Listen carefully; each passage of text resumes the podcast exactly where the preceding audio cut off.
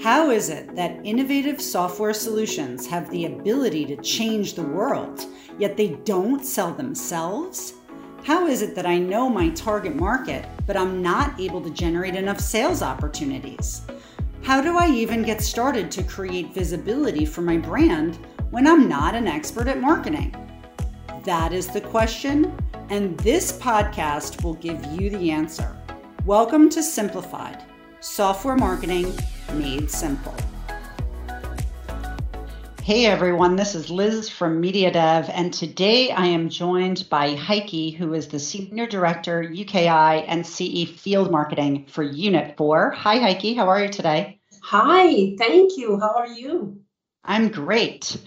Today, we're going to be talking with Heike about preparing the groundwork for successful marketing outreach. And I'm really excited to hear all of your insights and experience around this topic. So, maybe you could start by introducing yourself and giving our listeners a little bit of information about your background. Yes, um, thanks, Liz. Uh, so my name is Heike Marquardt, and I currently lead field marketing for continental Europe and UK and Ireland at Unit 4, uh, a global software company, and we deliver cloud applications for mid-market service organizations. And my focus is to generate leads together with my team. And I have built my work experience in the IT and technology industries, uh, mainly in global companies such as Compaq, HP, Infosys, and now at Unit 4. Excellent. So, why is data such a critical piece for field marketing? Yes. So, in my field role, I strive to closely understand our customers and prospects so they are constantly evolving in their needs, right? And and what uh, their next steps are is something that we strive to understand regularly. So when it comes to challenges in in, in enriching uh, uh, chal- uh, data sets, the biggest for me is that it is never an ending story. You are never ever done. So I revert to various alternatives to enrich and to ensure best possible outcomes. Yes, I understand. I always say that data is a living and breathing organism yeah. and it's changing all the time. And yeah, like you said, you're never done. So, what are some of the challenges you face when it com- when it comes to enriching databases besides the fact that you're never done? Are there other challenges that you yes, also have yes. noticed? Uh, absolutely. There are many challenges uh, and and just just alone the fact that it's never a, a never ending story we have various um, uh, i guess processes in place to ensure we are always looking at at data from various angles. We have a big database. We have a lot of data in there. Some of the data is very old. I mean unit 4 is 40 years old. So uh, you can imagine how much data is in there uh, and yeah, this is just um, a lot of uh, ensuring we are looking at it on a daily basis. So, what are some of the ways you segment data that you have found to be most effective? So, we strive to give relevant information to prospects and customers depending on their needs. This means we focus on dynamic segmentation. So, instead of a static list out of CRM, we leverage real-time data to create uh, constantly changing groups of individuals that move in uh, and out of, of the target segment um, as they meet or actually fail to meet um, the defined criteria. Now, as you can imagine, this is the ideal scenario, right? But it, it and it works quite well for us, but we also do not forget that as privacy becomes more and more important to the audience out there, we also ensure we reach our target by building the brand, by building our brand and being present wherever it makes sense to ensure visibility. Absolutely. So, without revealing any confidential information, how do you assess your data to determine the need for building data sets or filling in white space?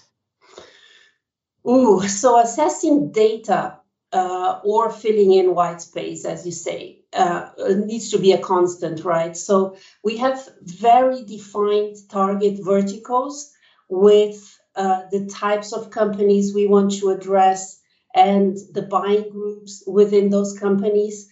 So to assess what we have and what we need, we we have various processes in place. Let me give you a, two or three examples. So one day um, every month is blocked to review data. So for sales, for pre-sales, for marketing, that day is blocked to do a deep dive into our data with a specific task. So, every month we have um, a different task. We focus on, for example, a given vertical and ensure that each account in that vertical has the complete buying center, for example. Yeah, so um, from, from month to month, that block day will have a different focus. Um, another example is we also have what we call content development representatives. So that's a team uh, of people that enrich data on a daily. That's like their full-time job. They they do that on a daily basis, and they look at the spiking accounts that we have in the database that are showing interest, and they go into each of these accounts and enrich them with the buying center uh, information, uh, people information, and email and whatever they can find. And another example, we have tools. We, we have quite a few tools that help us complement missing data. And we work with agencies such as MediaDev. So various uh, uh, angles to approach data and always keep uh, working on it. Fantastic. What other activities are necessary for you to carry out when you're preparing the groundwork to launch a new marketing campaign?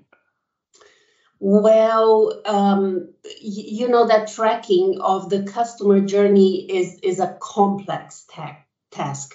They they use several devices. I mean, you know, you and I know that we use phone, we use the tablet, we use sure. computer um, across multiple platforms, whether it's mobile applications or or a website or social media.